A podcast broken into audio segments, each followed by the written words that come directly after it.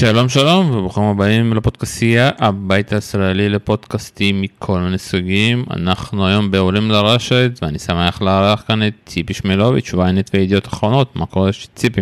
אהלן, שלום, מה שלומך? הכל בסדר?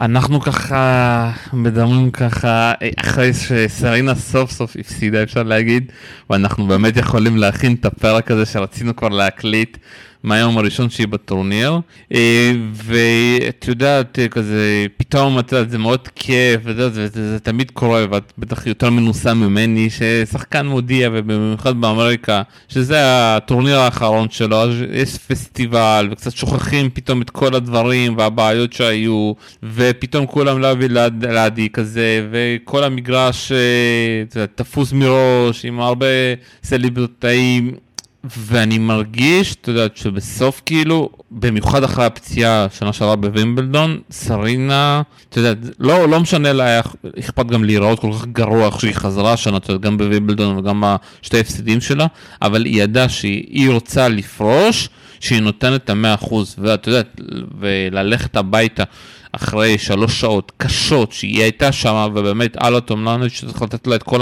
המחמאות, עמדה שמה, והיא ידעה שהמשחק יתארך, היא תהיה שמה, היא משחקת כל יום ושבוע, וסרינה חוזרת אחרי שנה שהיא לא הייתה ולא שיחקה, והתמודדה עם זה בצורה מפוארת, וגם, ובסוף ראינו מה זה סרינה, שהיא לקח לאוסטרליה חמש נקודות משחק כדי לגמור את המשחק הזה. ראית את הדבר הזה שבגללה סרינה כל כך, אתה יודעת, אפשר להגיד שהיא באמת הגות, אתה יודעת, עזבי את התארים וזה, היא באמת הגות, בנשים זה כאילו ללא ספק, ולמרות שיש שם תחרות מאוד קשה, אפשר להגיד, היא הצליחה בתנאים מאוד קשים, היא פרצה פה את הדרך בפני נשים, אפרו-אמריקאיות, נשים באופן כללי בספורט בתוך הטניס ומחוץ לטניס, וזה הסיום פשוט אה, מטורף בשבילה. כן, אני חושבת שמה שהיה אה, אה, באמת מרגש אתמול, היה ברור שהיא לא, לא תלך מאוד רחוק בטורניר הזה, היא לא בכושר, אה, היא הרבה, היא כבר שנים מעבר לשיא, זה לא הייתה כל כך שאלה של לאן היא תגיע, אלא איך זה יהיה, איך נפרדים ממנה ואיך היא נפרדת מהמשחק. והצורה בה היא סיימה אתמול, באמת, כמו שאמרת, זו הדרך שלה להגיד שלום, לא להיראות אה, כל כך רע כמו שהיא נראתה, ממש בשנתיים, שלוש האחרונות, אלא להיראות, לתת, קודם כל לתת ניצוצות, גם ניצוצות טניס, שסרינה הגדולה היו לה רגעים שהיא הזכירה את הימים ההם, אבל בעיקר לצאת בתנאים שלה, בדרך שלה, בצורה שבה היא שיחקה טניס כל החיים, אה, להילחם עד הסוף, זה היה קצת כמו, וזה מה שהיה מרגש אתמול, פחות עצם העובדה שזה המשחק האחרון, זה לא מאוד מפתיע, וגם לא, לא ראינו אותה כל כך הרבה בשנים האחרונות, אבל לא איזה פרידה אה, אה, קשה ופתאומית, אה, זו דעיכה של כמה שנים, אבל מה שהיה מרגש אתמול, זה היה קצת כמו הסרטים האלה, שאתה רואה גלדיאטור מזדקן, והוא רוצה לדחות את הסוף, עוד נקודה ועוד נקודה ועוד נקודה, עד שכבר באמת אי אפשר, אה, וזה מה שהיה מרגש אתמול, הצורה שבה היא הפסידה, ההפסד שלה פחות, אה, וגם, אני חושבת שהיא גם העדיפה, שאחרי המשחק לא תהיה, דרמה מאוד גדולה. אני זוכרת, היה לי מזל מאוד מאוד מאוד גדול להיות באצטדיון במשחק האחרון של אנדרי אגסי, וזה היה די דומה, ידעו לפני הטורניר שזה היה הטורניר האחרון שלו, הוא עשה ריצה של שניים, שלושה, אולי ארבעה ניצחונות, אני לא זוכרת, והמשחק שהוא הפסיד אחריו, זו הייתה דרמה שמה שהיה אתמול זה כלום, זה כלום, זה היה משהו כמו רבע שעה של סטנדינג אוביישן, רבע שעה, והוא בכה, הוא התפרק, זה לא קצת דמעות שהיא הזילה אתמול, הוא התפרק, וזה היה אירוע, לא נשארה עין יבשה באצטדיון. אני חושבת שסרינה העדיפה שזה לא יגיע עד לשם אתמול, והיא חתכה את זה בסך הכל די מהר, היא נתנה את הרעיון שלה והיא ירדה מהמגרש, אבל הצורה שבה היא שיחקה עד השנייה האחרונה, הצורה שבה היא רגע לפני הסוף, ניצחה את המדורגת שתיים בעולם, הנה תראו למה אני מסוגלת אפילו כשאני כבר בסוף, אה, אני חושבת שהיציאה שלה מה, מהבמה לא הייתה יכולה להיות אה, מתאימה יותר להגדה שלה. את יודעת, אה... קצת המארגנים לא ידעו איך לאכול את הדבר הזה, כי הם כבר הגענו את הטקס סיום במשחק הראשון, והיא פתאום ניצחה, אז הם עשו משהו בערך כזה, אבל אסור להגיד להם, הלו, נפרדת עכשיו, ואז כזה הם לא ידעו גם לעשות מה במשחק השני ובשלישי, ובסוף כזה יצא משהו עקום כזה, אבל דווקא עקום שזה טוב לדעתי. נכון, נכון. אתמול זה היה מאוד ספונטני ומאוד טבעי ומאוד אורגני. אני חושבת שהם הניחו, כמו כולם, שהיא תפסיד מוקדם. אני באופן הסיבוב הראשון הבנתי למה הם הכינו את, ה, את האירוע הגדול הזה. הם, הם קצת באמת התברברו עם מה לעשות, אה, היא ניצחה, יש עכשיו עוד משחק, אבל זה לא משנה. בסופו של דבר, מה שנשאר זה הטעם בפה מכל האירוע הזה, וכל השבוע הזה ב-יו אס Open היה באמת מסיבת פרידה ממישהי שמגיעה למסיבה כזו. יאללה. טוב, בואו קצת אה, ננסה ככה אה, לראות איך אנחנו נסכם את זה, ואני אתחיל דווקא איתך, ובהתחלה שלה, את יודעת, אה, כמובן כבר יצא סרטים על האבא, ו... אבל שהם נכנסו, היא וונוס ב-תשעים ותשע, אה, זה היה משהו שונה, משהו שונה לתוך הספורט הלבן, הדוגמני של הבלונדיניות, והם הכניסו פה משהו חדש, וזה שינה, אפשר להגיד, את הטניס הנשי, ושינה בכלל את הטניס, ובגלל שאני הייתי מאוד קטן וקצת לא עקבתי באותם שנים, אז אני נותן לך את הכבוד קצת לסבר מה, מה קרה בעולם שהם נכנסו באמת, ומה מה השתנה. אתה רומז שאני זקנה, אה? אוקיי, בסדר. אני רומז שאת עם יותר ניסיון ממני. תשמע, כשהילדות האלה נכנסו לטניס, בוא, כאילו קצת היסטוריה, היו בעבר, אתה יודע, מעט טניסאים שחורים. הייתה אלתיה גיבסון, שהייתה האישה השחורה הראשונה שזכתה בגרלם, היה כמובן ארתור אש, וזה בערך, ו...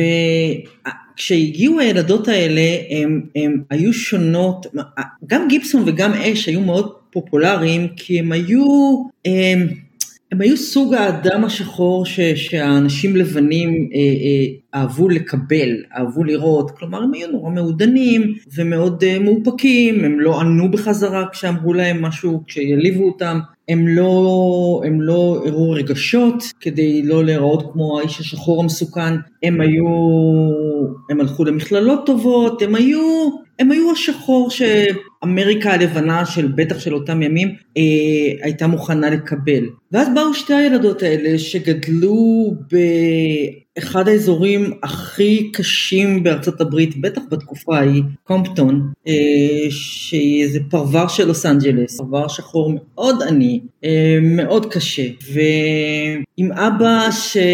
הוא היה קלישאת אה, מה שלבנים חשבו על גברים שחורים. אה, איש גדול, אה, בוטה, צעקני, הוא גדל בדרום, אה, בדרום של ימי ההפרדה, אדם לא משכיל, והוא הביא איתו שתי ילדות, שהוא לימד אותם את היסודות הראשונים של טניס, והוא לימד אותם את היסודות האלה על מגרשים בקומפטון, שרוב הזמן לפני האימון הוא היה צריך לנקות אותם עם מזריקי הירואין ודברים שכאלה. שם הוא לימד את הילדות האלה לחוות, וזה לא שהיה לו איזשהו רקע של מאמן טניס, אבל הוא לימד אותם את היסודות הראשונים, ואז הוא הלך לחפש מאמנים, ואמר להם, יש לי בבית שתי מייקל ג'ורדן, לא אחת, יש לי שתיים. וכולם כמובן צחקו עליו, צחקו עליו גם כי מה זה שטויות האלה, וצחקו עליו בגלל גזענות, וצחקו עליו מכל הסיבות, וגם צחקו עליו כי זה באמת לא נשמע הגיוני. גם אם יש לך ילדות מוכשרות, זה טניס. טניס זה משחק לבן, זה משחק של אנשים עשירים,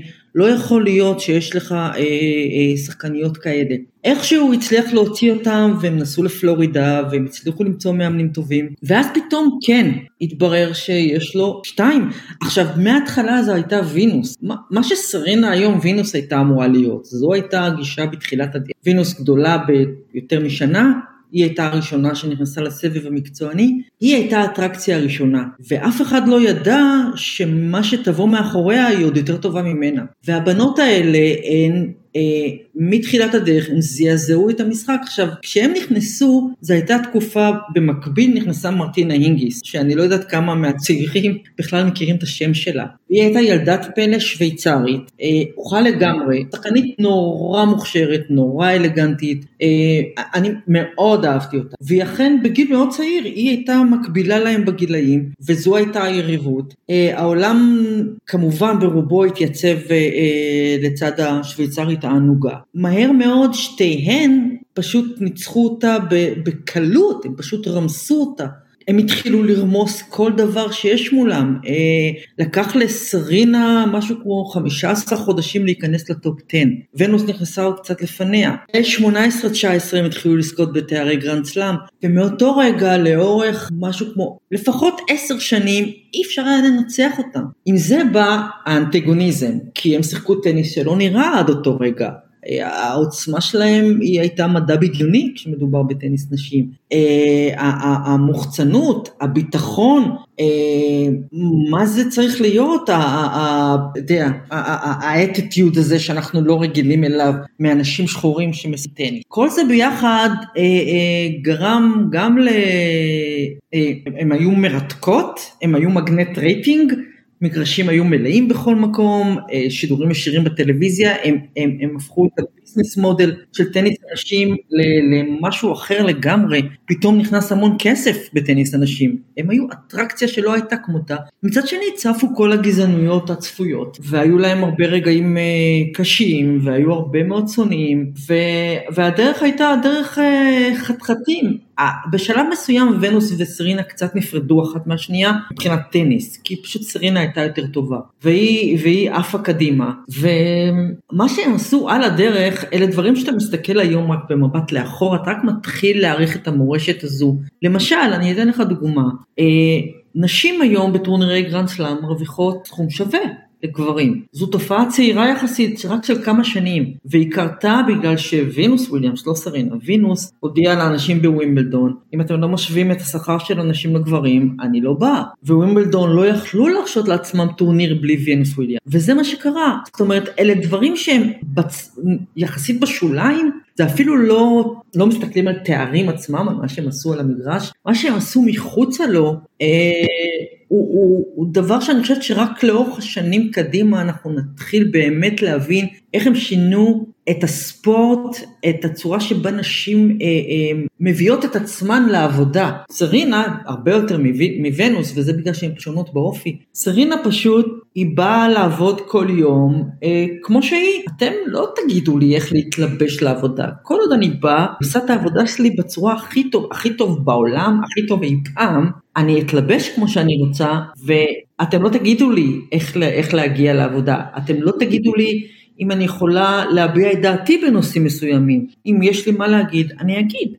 היא שינתה, היא פרצה דרך לנשים, בוודאי לנשים שחורות, אבל לא רק. יש נטייה לחשוב שהאפקט החברתי של סרינה ווינוס, בעיקר איך הם השפיעו על נשים שחורות, ועל הצורה שבה שחורות רואות את עצמן, אבל זה לא נכון, זה פשוט לא נכון, כי יש לזה אפקט מתפזר, אתה יודע, זה כמו בובי קנדי, היה לו ביטוי שהוא מאוד אהב להשתמש, נקרא Ripple of Hope, סיפר שאם אתה זורק אבן לנהר או לנחל, נוצרים סביבה מעגלים, גדלים ומתרחבים ומתרחבים, ואלה מעגלי תקווה, אתה זורק משהו, אתה עושה משהו, והאפקט של זה נמשך לאורך שנים. ילדות שגדלות היום ורואות בטלוויזיה כל כך הרבה טניסאיות שחורות, אני כבר לא מדברת על הוויליאמסיות, הן רואות את קוקו גוף, הן רואות אותו דבר לגבי טניסאיות, ניסאיות צעירות לבנות, הן רואות משהו אחר, הן רואות נשים שבאות ומציגות את עצמן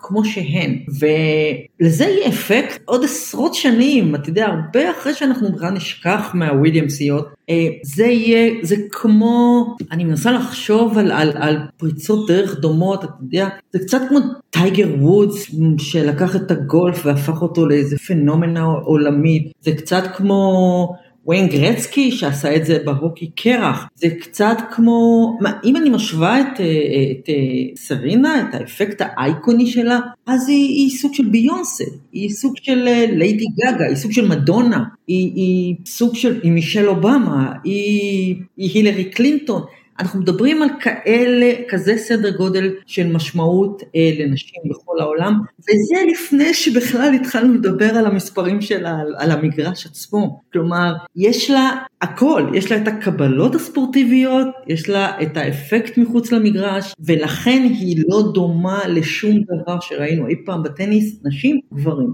בכתבה המעולה שכתבת עליה בידיעות בסופה, ש... אמרת שהיא נכנסת לתוך החמשייה, אתה יודע, בטופ חמש, בין טייגר וודס, מייקל ג'ורדן, מייקל פלפס, זה להגיד משהו שאתה יודעת... תראה, אני אגיד לך משהו, תראה, הוויכוחים האלה הם ויכוחי סרק, אני בטוחה שיש אנשים לא בשלושים, וגם זו דעה שאני יכולה לקבל אותה. הוויכוחים האלה הם בדרך כלל ויכוחי סרק, יש מעט מאוד קונצנזוסים, כשמדובר בספורט העולמי.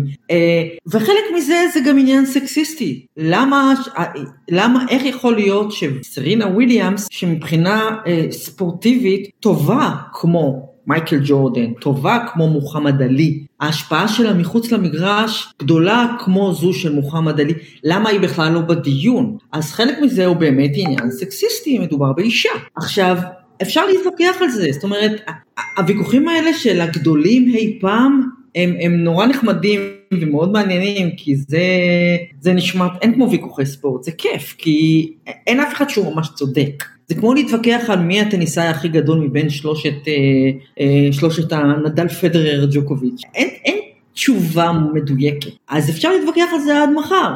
אני חושבת שאם מסתכלים על המכלול של ספורטאי, אז מוחמד עלי זה קונצנזוס, ומייקל ג'ורדן זה קונצנזוס, פלה זה קונצנזוס. אתה יודע, אני הייתי מכניסה לשם גם את ג'סי אוונס ואת סרינה וויליאמס, אבל אפשר להתווכח על זה. זה לא... זה כן נתון לוויכוח. איפה היא ברשימת הגדולים בכל הזמנים, בכל המגדרים. מה שלא נתון לוויכוח זה שהיא אחד הגדולים בכל הזמנים, בכל מגדר. זה באמת לא נתון לוויכוח. אני נאלץ להסכים... איתך, אי, אני אגיד ככה משהו אישי, שאני התחלתי ככה לעקוב אחרי טניס, לי היה מאוד קשה בהתחלה ככה לקבל את סרינה ואת השליטה שלה, ולנסות להבין, אלו, מה, מה הולך פה, איך היא כל כך דומיננטית, והדומיננטיות שלה, אתה יודעת, שגם הפתיעה, שגם בתקופות שהיא עזבה וכמעט לא שחקה שנה ושנתיים, ופתאום חוזרת, זה כאילו שהעולם חיכה לה והטניס חיכה לה. לא היה כאן בטניס אנשי, אתה יודעת, בשני העשורים האלו, מישהי שהצליחה באמת להתמודד איתה, שסרינה ביום טוב, אתה יודעת שאני מתכוון מה זה יום טוב, מבחינה נפשית ובריאותית בעיקר, ופיזית בעיקר, היא באמת לא היה לשום שחקנית פתרון, אתה יודע, והיו פה שחקניות מטורפות ודורות של השחקניות, ופשוט כל דור שקם וקם, לא הצליחו להתמודד, ואני אגיד לך משהו שמעבר, ואנשים עדיין לא מבינים, היא, היא פורשת בגיל ארבעים עד ארבעים ואחת, שרוב השחקניות שהתמודדה מולם לא הצליחו לעמוד בלחץ וכבר פרשו בגיל עשרים וחמש, עשרים ושבע, עשרים ושמונה, ואני מתחיל איתך מברתי, מענין, מורס מושל לדעתי גם פרשה בגיל מוקדם. אינגיס, אינגיס, אינגיס. את אינגיס, את אינגיס, הוויליאמסיות גירשו מהענף, היא הייתה בת עשרים ושלוש ארבע והיא פרשה. כן. תשמע, כן, זו דומיננטיות, אבל זו דומיננטיות, היו תקופות כאלה גם בגברים, ואולי לא, בטח לא בקנה מידה כזה, אבל היו תקופות שלא יכלת לגעת בפייט סמפרס, והייתה תקופה מאוד ארוכה שלא יכלת לגעת ברוג'ר פדרר. היו תקופות כאלה גם בגברים, נכון שכאן זה שונה לגמרי, אבל מצד שני, אתמול היא הפסידה לשחקנית אוסטרלית שאני מודה שלא הכרתי ולא ראיתי מעולם, והשחקנית הזאת הכתה בכדור בעוצמה כמו סרינה וויליאמס. זאת אומרת, זה לא ש... כן, הן היו יוצאות דופן, כמובן אתלטיות שלא ראינו, אבל הם משכו איתם דור שלם של שחקניות שעכשיו חובטות באותה עוצמה, מגישות באותה עוצמה, משחקות באותה צורה, כלומר, מעבר לקטע הסקסיסטי, שיש בו גם אלמנטים נכונים ביולוגיים, שנשים פשוט פחות חזקות פיזית, אבל זה לא אומר שיש להן גבול אנשים, זאת אומרת, אתה יכול להשתפר כל הזמן, אתה רק צריך משהו שימשוך אותך. מה שעשו הוויליאמסיות, אחרי שהם דיכאו, דיכאו למוות, שורה ארוכה של שחקניות, הגיע דור אחר שאמר, אוקיי, אני לא אאבד את הקריירה שלי כי אני לא מספיק חזקה, אני אעבוד יותר קשה ואני אהיה חזקה כמו שצריך. וזה מה שקורה היום. הבנות שכן שולטות היום בצמרת, מכות מאוד מאוד מאוד חזק בכדור, מגיעות לכל כדור, יש להם פורנד אלים, יש להם סרב מצוין, כל הבנות שנמצאות היום בצמרת, זה כמובן היפותטי, אבל כל הבנות שנמצאות היום בצמרת, שים אותה מול השחקניות הכי טובות שהיו בעולם לפני הוויליאמסיות, והן מנצחות אותן. כל הצמרת היום מנצחת את שטפי גרף של הימים ההם, כל הצמרת. צמרת היום של בנות ש... את רובן, רוב האנשים בעולם לא מכירים, לא, לא מכירים את השמות שלהן. עדיין, שים אותן מול שטפי גרף של שנות ה-שמונים, מול ג'ניפר קפריאטי, מול גבריאלה סבתיני, מול, חוץ ממוניקה סלש, שהיא בעיניי היחידה שבשיאה הייתה מתמודדת מול הוויליאמסיות, כל הגדולות האחרות של אותה תקופה משחקות מול מספר עשר בעולם היום, ומפסידות לה. ולכן צריך להסתכל על זה ב- ב- בעיניים של פריצת דרך, של התקדמות, של הוויליאמסיות סחבו איתם דור שלם של תינשאיות, שעכשיו משחקות כמותן. זה מה שמדהים כאן. וואו, אה, אני מסכים איתך אה, לגמרי לגבי זה, אה, שאני מסתכל קצת, בואי בוא, בוא נסתכל קצת על נתונים, אנחנו מסתכלים על עשרים ושלוש שחיות, יהיה ל-שלושים ושלוש גמרים, אה, גמר, גמרי גרנד סלאם, ועוד המון, גם גביע, גביע פדרציה, ומדליות אולימפיות, וגם עם אחותה, אבל כשאני מסתכל ככה, את מי, אתה יודע, אני נותן עכשיו איזשהו פיץ של דקה, את מי ניצחה ומה היא ניצחה, ואנחנו נראה את היריבות שלה, וזה נראה כמה הדור השתנה, וכמה, אתה יודע, כל פעם עלתה מישהי חדשה וחדשה, וזה השתנה, וסרינה תמיד הייתה שמה, וזה התחיל ב-תשעים ותשע, בגמר ב-יו אס Open, שהיא ניצחה את אינגיס, שנתיים אחרי זה את ונוס, ואחרי זה כאילו, היה להם איזשהו חמש שנים, שהם התמודדו אחד מול השנייה, ואז הפסיד הגמר לוונוס ב-אלפיים ושתיים בפרנץ' אופן, ב-אלפיים ושתיים דקה אחרי זה ניצחה אותה, את ונוס בווימבלדון, אחרי זה הפסידה, ניצחה גם ב-יו אס Open, כאילו זה השנה המטורפת של סרינה באמת ב-אלפיים ושתיים, שהיא זכתה גם ב-יו אס Open, גם בווימבלדון, וגם בפרנץ' אופן, והמשיכה גם באוסטרליה, גם מול ונוס, כאילו, וגם אחרי זה בווימבלדון. אני ראיתי אתמול נתון באמת שהפיל אותי על הרצפה. סרינה וויליאמס ניצחה כל שחקנית, שים לב, תקשיב לזה, היא ניצחה כל שחקנית, בסבב שנולדה בין השנים אלף תשע מאות שישים ושש ו-אלפיים ואחת. כל שחקנית, שנול... כל השחקניות שהיא שיחקה נגדם נולדו בין אלף תשע מאות תשעים ושש ל-אלפיים ואחת, היא ניצחה את כולם, והיא גם ניצחה שחקנית אה, אחת שנולדה ב-אלפיים ושלוש, אני לא זוכרת מי, אבל היא גם ניצחה. כלומר, אנחנו מדברים על מישהי שפשוט ניצחה את כולם כל הזמן, לא חשוב מה הגיל שלהם, לא חשוב מאיפה הם באו, לא חשוב לאיזה דור הם שייכות. אנחנו מדברים על מישהי שיש לה ניצחון בגרנד סלאם בארבעה עשורים. יש לה ניצחון בגרנד סלאם כשהיא הייתה טינאג'רית, כשהיא הייתה בשנות ה-עשרים, כשהיא הייתה בשנות ה-שלושים וכשהיא בשנות ה-ארבעים. בכל אחד מהעשורים האלה היא ניצחה משחקי גרנד סלאם. המספרים של סרינה וויליאמס הם בלתי נתפסים, אין אף אחד, וזה בטוח, אין אף ספורטאי בהיסטוריה בכל מגדר שיש לו מספרים כאלה בצמרת הכי גבוהה של הענף שלו, אין אף אחד שדומה לזה. ואתה יודע שאני ממשיך, יש פה כל כך, כל כך הרבה סיפורים, שאתה יודעת, אחרי שהיא ניצחה גם ב-אלפיים ושלוש, גם באוסטרליה אופן, גם את וימבלדון ב-אלפיים ושלוש, הגיע ההפסד הראשון שלה, שנה אחרי זה בווימבלדון, למריה שרפובה. זה ההפסד היחיד שלה בכל ההתמודדויות שלה, זה נתון מטורף, כי זה כאילו, היא לקחה כל כך קשה את ההפסד הזה, שהיא לא הצליחה להפסיד לה עוד פעם, כן, כן, וזה, אגב, אני לגמרי שכחתי מהסיפורים, ש... מהסיפורים האלה עם שרפובה, ואתה יודע למה היא, היא הגיבה ככה נקודתית לשרפובה? בגלל שהיה ניסיון אה, אה, תקשורתי במשך שנים לייצר יריבות בין סרינה וויליאמס למריה שרפובה, ו...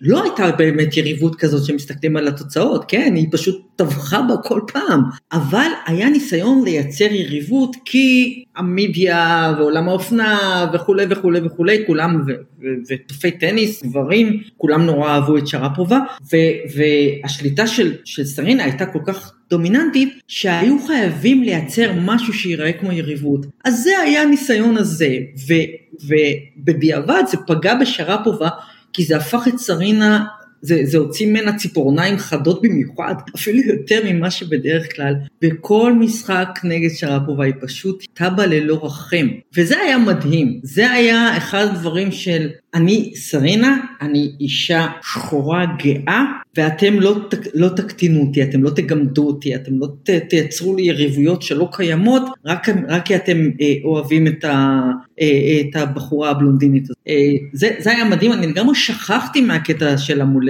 מול שרפובה. אני לא שכחתי, וזה באמת כל פעם היה מפתיע, כי באיזשהו שלב הייתה שרפובה התמודדה עם כל הבעיה בכתף, הניתוחים, וכל פעם שהיא כן. הייתה פוגשת לצערים. שרפובה הייתה, שרפובה הייתה שחקנית נהדרת, ו- ולוחמת גדולה מאוד, זאת אומרת, כבודה במקומה מונח, אבל היא הפסידה לסרינה וויליאמס כמעט כל משחק, אז זה לא שבאמת הייתה שם יריבות. לא, שוב פעם, אבל היריבות לא הייתה שם, כי שוב פעם, כי בגלל הפציעה הזאת בכתב, כאילו, אתה יודעת, השרפובה שפגשה אותה ב-אלפיים וארבע, ואחרי זה, כאילו, זה היו שתי שרפובות שונות, כי בלי סף מול סרינה אתה לא יכול להתמודד, ואם תראה את הכמות הדאבלים, אחרי זה במפגשים בהם, וכמה פעמים סרינה פשוט עמדה לה בתוך המגרש, בסרב השני של שרפובה, שרק מהלך השרפובה עשתה את הדאבל, אז זה, זה נכנס, זה כל כך...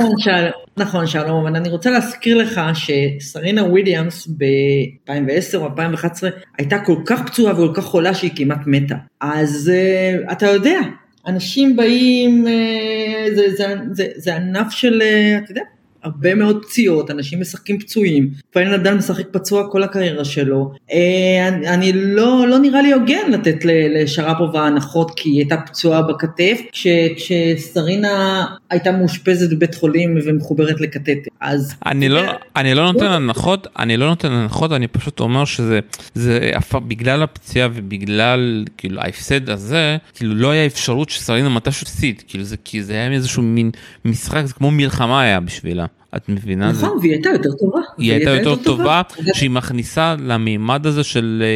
זה אותו דבר כמו שמייקל ג'ורדן היה מכניס, כאילו שזה המשחק האחרון שלו, מול שרפובה, כאילו אם אנחנו עושים, אתה יודע, את הסרט הזה, על אין זנס, על כל המשחקים של סרינה מול שרפובה, כאילו, רק סדרה על זה, את תראי כאילו שסרינה מגיעה, אומרת, אם אני לא מנצחת, אני מתה מחר. לגמרי, לגמרי. לסרינה, סרינה באמת... היו לגמרי איכויות של, של, של מייקל ג'ורדן, אה, ב, ב, בתחרותיות שהיא לקחה דברים אישית, כמוהו, כמוהו. ג'ורדן, אם לא היית אומר לו בוקר טוב, כמו שהוא היה לו נעים, אז הוא היה רוצח אותך במשחק בערב, והוא פשוט השתמש בזה למוטיבציה. סרינה הייתה לה מוטיבציה בוערת בלי קשר, אני ראיתי רעיון עם המאמן, אחד המאמנים הראשונים של שתי הבנות האלה, והוא אמר שכבר בגיל עשר אחת עשרה הוא ראה בהן אש שהוא לא ראה בשחקנים בני עשרים וחמש, הוא ראה משהו דרייב שבאמת יכול לבוא רק מ- מ- מהרקע שבו גדלת. זה, זה קצת כמו לברון ג'יימס, זה, זה אנשים שגדלו, יצאו באמת מהחרה של החרה, ולא חשוב כמה כסף יש להם, כל הזמן הם עונים למגרש עם איזה קוף קטן על הכתף, והם צריכים לנצח. וסרינה, היא פשוט השתמשה בזה עד הרגע האחרון. לגמרי. נמשיך ככה ברשימה של האנשים שהעיפו אותם, אז אחרי שרפובה ב-אלפיים וחמש עשרה מנצחת את לינסי דנפורט, ו-אלפיים ושבע עשרה, שנתיים אחרי זה פוגשת שרפובה ונוקמת בה, בגמר, ב-אלפיים ושמונה מפסידה לוונוס בווימבלדון, ואז מתחילה עוד פעם סריה של ניצחונות אה, על ינקוביץ' ב-אלפיים ושמונה ביוס אופן, אלפיים ותשע על דינרה ספינה די בקלות, שש אפס שש שלוש, אה, אלפיים ותשע חזרנו לווימבלדון ועוד ניצחון, עוד פעם על ונוס, אוסטרליה אלפיים ועשר מנצחת את נין, באמת שני השחקניות, גם אם אנחנו נלך ככה ליריבויות שלה שהיא ככה יצרה לאורך הדרך, אני רוצה להגיד לך שמול נין, עד שנין ככה אמר שדי, אני לא יכולה, הייתה היריבות הכי כיפית שאני זוכר, שוב פעם, נין בשבילי זה השחקנית הכי כיפית שאני ראיתי, וכל כך חבל ש... נין הייתה נהדרת, נהדרת, לנין היה בקאנד מהיפים שראיתי מכל שחקן או שחקנית טניס, נין הייתה נהדרת, אותו דבר, דה מה, קלייסטרס תקופה מסוימת, אבל uh, קלייסטרס למשל היא שחקנית uh, שחבטה בכדור בעוצמה כמו וויליאמסיות. זאת אומרת, זה לא שבגלל שהן אתלטיות שחורות, אז הן יוצאות דופן, uh, לא, יש להן יתרון uh, uh, בסיסי, אבל uh, הם משכו אחריהן שחקניות אחרות שפשוט הגיבו. אם, אם שחקניות הגיבו לאתגר הזה, אז פה ושם הם הצליחו לנצח, אבל רוב השחקניות החליטו שהן לא רוצות להגיב לאתגר הזה. אני זוכרת רעיון עם, איך קראו לה? איך קראו לה לשחקנית הזו, לרוסייה הזו שהייתה דוגמנית וחברה של... קרניקובה. קרניקובה, כן, בדיוק. שאני חושבת שבשיאה היא הייתה עשר או שמונה בעולם, אבל גם כשהיא הייתה מאה וחמישים בעולם, היא הייתה משחקת במגרש המרכזי בפלשינג מדו, כי היא נורא יפה, גמנית, וזה לא משנה מה היה הדירוג שלה, היא הייתה משחקת במגרש המרכזי, זה היה מדהים, ובכל פעם שהיא הייתה מפסידה לוויליאמסיות, לא הייתה לה שום בעיה ללכת למסיבת עיתונאים ולהגיד, זה לא מעניין, אני לא רוצה להיראות כמוהם, אני נשית. באמת? אז...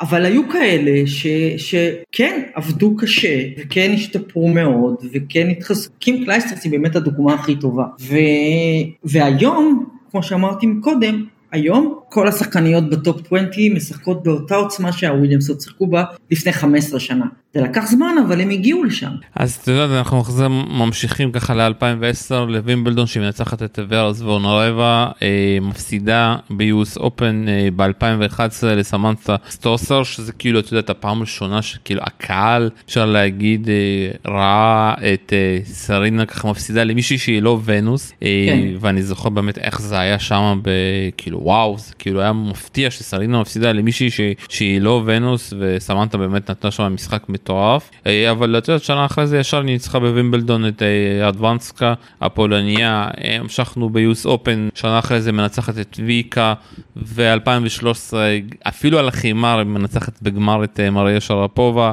וממשיכים אחרי זה ב-אלפיים ושלוש עשרה עם עוד ניצחון על ויקה, עוד פעם ביוס אופן, ושנה אחרי זה היא מנצחת גם את קרולין ווזניאקי, שהיא הפכה להיות חברה טובה שלה.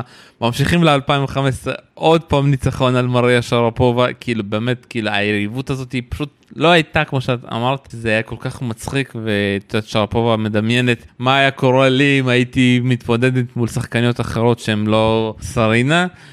ממשיכים, אלפיים וחמש עשרה מגיעה לגמר ברולאן גארוס ומנצחת את לוסי ספרובה.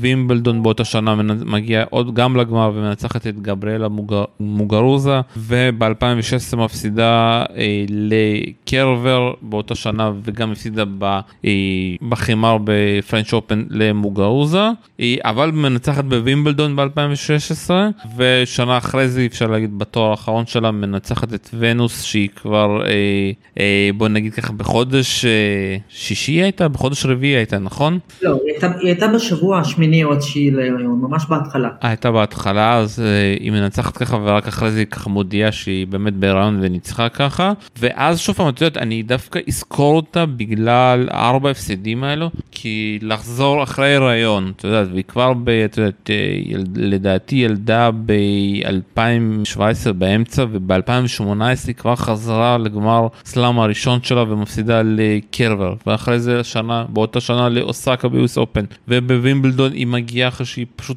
דורסת את כולם ומתפרקת בגמר מול אלפ, ובאותה שנה גם ביוס אופן נגד ביאנקה.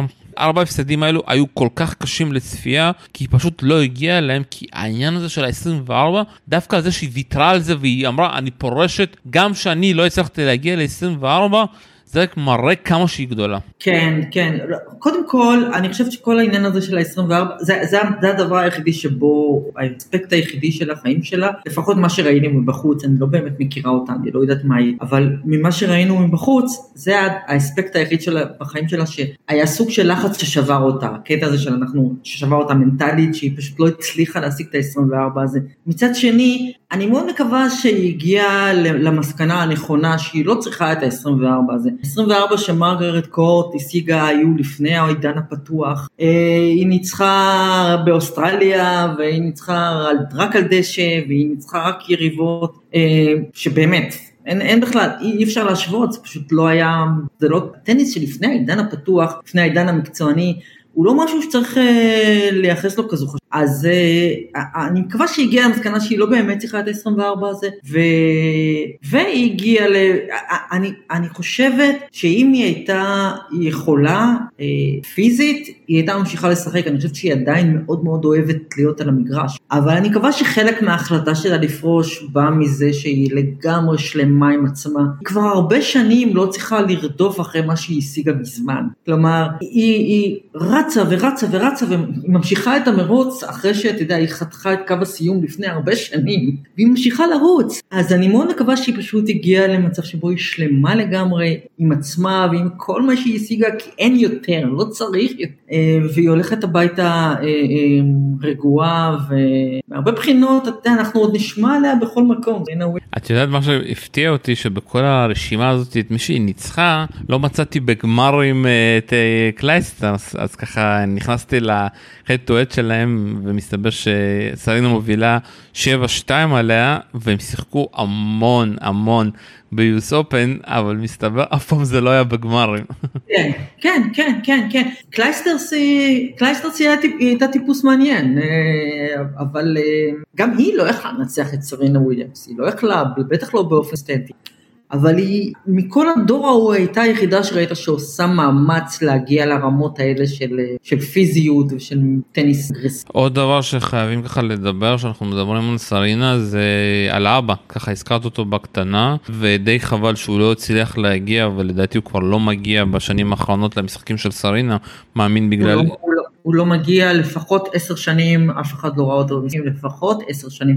יש לו, קודם כל, יש לו הרבה מאוד בעיות בריאותיות, הוא אדם מבוגר ומאוד חולה, אבל גם עוד לפני זה הוא פשוט הפסיק להגיע, היה רגע שבו הוא אמר, עשיתי את שלי, אני משחרר אותם, אני לא צריך. והוא פשוט עזב אותם, אני חושבת שהוא גם הגיע, הוא הרי דמות מאוד מאוד מאוד שנויה במחלוקת, ואני חושבת שבשלב הסיום הוא הגיע למסקנה שהנוכחות שלו ביציע מפריעה להם, היא לוקחת תשומת לב, היא הופכת את כל האירוע למאוד לשנוי במחלוקת, לפחות נעים לילדות שלו, ולדעתי בגלל זה הוא פשוט הפסיק להגיע עוד לפני שהוא הסתבך עם, עם בעיות בריאות, אבל עכשיו הוא, עכשיו הוא פשוט, הוא איש מאוד חולה עכשיו. והמשפט הראשון שהיא אמרה אתמול ברעיון סיום, תודה אבא, אני יודעת שסופר לי. כן, בטח. ושני דברים, הדבר הכי מרגש שהיא אמרה אתמול היה בלי, בלי, בלי ונוס אין סרינה, ו, וזה זה, זה הרגע אחד שבו באמת הייתה לי צמרמורת אתמול, זאת אומרת, כל השנים האלה אנשים ניסו להבין האם מאחורי הקלעים היריבות ביניהם היא כזו שהן שונאות אחת לשנייה,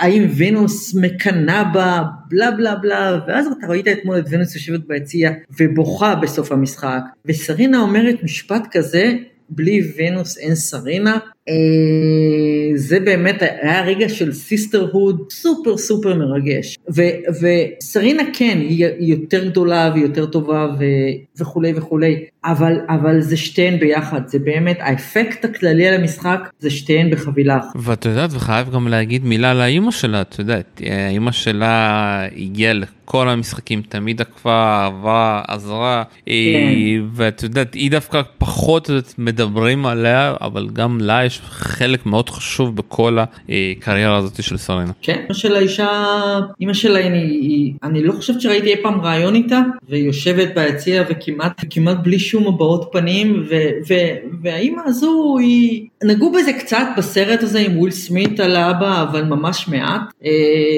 האמא ספגה הרבה דברים בשקט, הוא בגד בה, הוא היה גבר מאוד בעייתי, והיא ספגה הרבה דברים בשקט בשביל הילדות, וזה לא מקרי שסרינה איפשהו איבדה את זה אתמול, אחרי המשחק כשהיא אמרה את השם של אימא שלה. כן, אתה יודע, בסוף מה שחשוב זה האנשים שהיו איתך לכל אורך הדרך. ובסוף אתה נגעת לזה בקטנה, את יודעת, הם גם שינו את כל העניין הכספי בטניס הנשי, ועזבי את העניין של השחיות, אבל את יודעת, וגם נגעו על זה קצת בסרט, כאילו את יודעת איך הם רדפו אחריהם בשנייה האחרונה, אבל הם הפכו להיות איזשהו ביזנס, הם הפכו להיות מין חברת סטארט-אפ עצמאית, גם ונוס שיש לה כבר חברת בגדים על שמה, והיא כבר המון זמן משחקת עם הלוגו שלה, וסרינה עם החברת שלה, ועם האופנה שהיא מאוד אוהבת, הם ממש כבר הפכו לסטארט-אפ של סרינה, סטארט-אפ של ונוס, והם עושים דברים מטורפים. אין מותג בפני עצמו, לגמרי, אין מותג. הם גם, הצורה שבה הם הבינו שיש להם, הם הבינו את הערך שלהם בשוק, בעולם של קפיטליזם, הם הבינו שהן מביאות המון המון קהל, והן מביאות המון כסף לטורנירים, ולערוצי טלוויזיה, ולמפרסמים, ולכן מגיע להן לקבל את ה... להרוויח את שוויין בשוק, והם לא ויתרו על שום דבר, ואם מישהו ניסה אה, לעבוד עליהם, אז הם פשוט לא עבדו איתו יותר. והיום, סרינה היא, אני לא, אני לא יודעת מה שווי השוק שלה, אבל אין לי ספק שהוא גדל לממדים שלי בדרך ל, ל, להיות מיליארדרי. ו, וונוס היא אישה עשירה מאוד בפני עצמה. ו, וזו רק ההתחלה, זו רק ההתחלה, מהבחינה הזו, היא, סרינה היא קצת כמו לברון ג'יימס, היכולת העסקית שלה מרשימה כמעט כמו היכולת הספורטיבית. טוב, אנחנו ככה צריכים לסיים, ואני ככה אסכם קצת ממה שאני ככה, בצורה שלי, זה היה די מוזר בהתחלה, ודי מפחיד שאתה נכנס ככה לעקוב אחרי עולם הטניס, ואתה רואה מישהי בשם סרינה וונוס שככה שולטות, ואתה קצת אה, אה, מרגיש שהגעת באמצע הסרט, ואתה לא מבין איך זה התחיל, אבל לאט לאט שאתה גדל וגדל, ואתה מבין, במיוחד עם הסרט שיצא עליהם, אתה מבין אה, כמה... פוטנציאל, כמה מה שיצא ומה שהם עשו לטניס זה היה באמת מטורף, ובמיוחד אני אגיד לך, אחרי שחיות זה, זה דבר מאוד קל לבוא ואחרי זה לשחק, ואנחנו ראינו מה זה, גם שאנשים זוכים כמה זה קשה לחזור, אבל דווקא אחרי הפסדים, דווקא הפציעה האחרונה שלה בווימבלדון, שהיא נעלמה אבל חזרה ואמרה, אני רוצה לפרוש, שאני בריאה, שאני יכולה לבוא ולהיפרד מהקהל שלי, ולא לחפש את הדרך הקלה. זה משהו שאנחנו לא לומדים, וגם הדור החדש של הצעירים, שאת רואה הרבה, גם ראית המשחק של הזוגות, הייתה שם איזושהי שחקנית צעירה, צ'כית, וזה מטורף, את יודעת, וכל הצ'כיות מטורפות, הם כבר מגילאים כל כך קטנים, הם כבר משחקות כל כך טוב, שלפני עשרים שנה זה היה מטורף, את יודעת, נשים היו מגיעות לבגרות כזאת, רק בגיל עשרים עשרים ואחת, קוקו גוף, שמונה עשרה, היא כבר בסבב, כן, היא כבר בסבב שנתיים שלוש, מגיל שש עשרה נכנסה אפילו חמש עשרה, וזה רק מראה את מה ש, את יודעת, כל השינוי שהטניס עבר, והקושי שזה כבר הכל רובוטי, רובוטי, רובוטי, אנחנו לא נראה עוד סיפורים של, אתה יודעת, אנשים קשי יום שגדלו בשכונות קשות, כי אי אפשר להצליח בטניס כבר שאתה מגיע מחוסר תשתיות. הטניס הפך כבר להיות לצערי מגילאים צעירים לרובוטי, ואתה צריך להיות באקדמיות הכי טובות, והם היו שתי, ונוס וגם סרינה, שחקניות מיוחדות שהגיעו באמת סיטואציה מאוד קשה, ולצערי אחרונות כנראה, אבל אתה יודעת, לעד, אתה יודעת, וגם מאוד אהבתי את המילות, המילים של קוקו גוף בפייסבוק וכל הרשתות החברתיות, וגם התמונה שהיא כאילו ככה שהפוסטר שהיה של סרינה בחדר שלה, ופתאום היא משחקת נגדה ואיתה גם בפדרציה, זה פשוט זה, זה מטורף, וזה אנשים עוד לא יבינו הרבה זמן לדעתי עד כמה ההשפעה של הבנות האלה הייתה חזקה לעולם הטניס הנשי ולשינוי, אפשר להגיד, כי בלי סרינה וונוס אני, אתה יודעת, אני לא יודע איפה היה טניס הנשים. לא רק זה, אני חושבת שצריכים, מה שהם עשו לטניס הנשים, שהפכו אותו ללא פופולרי כמו טניס הגברים, אבל לא מאוד רחוק, זאת אומרת, מה שיש לך עכשיו, ולא היה לך לפני סרינה וונוס, זה ענף טניס שלם שהוא פופולרי, לא רק חצי ממנו. אלא ענף שלם שאנשים אה, אה, באים לראות, אתה יודע, היום אתה, השבוע ב-יו אס Open, כל משחק נשים האצטדיון היה מלא, נכון שחלק מזה זה האפקט של אנשים באו וניסו לתפוס, אה, אתה יודע, מבט אחרון בסרינה, אבל עדיין, כל משחק טניס בשבוע הראשון, ב-יו אס Open, כל משחק נשים, בין בנות שהצופים לא הכירו את השמות שלהם בכלל, היה מלא. וזה, וזו השפעה שאני חושב תימדד באמת רק הרבה שנים קדימה, הצורה שבה הם לקחו ענף שהיה חצי, והפכו אותו לשלם. כאן נסיים, ציפי שמילוביץ', ידיעות אחרונות, והנה, תודה רבה לך. תודה רבה, רק בשמחות. רק בשמחות, כאן שלום סיונה, ותודה רבה שדמתם, לעולים ברשת, ביי ביי.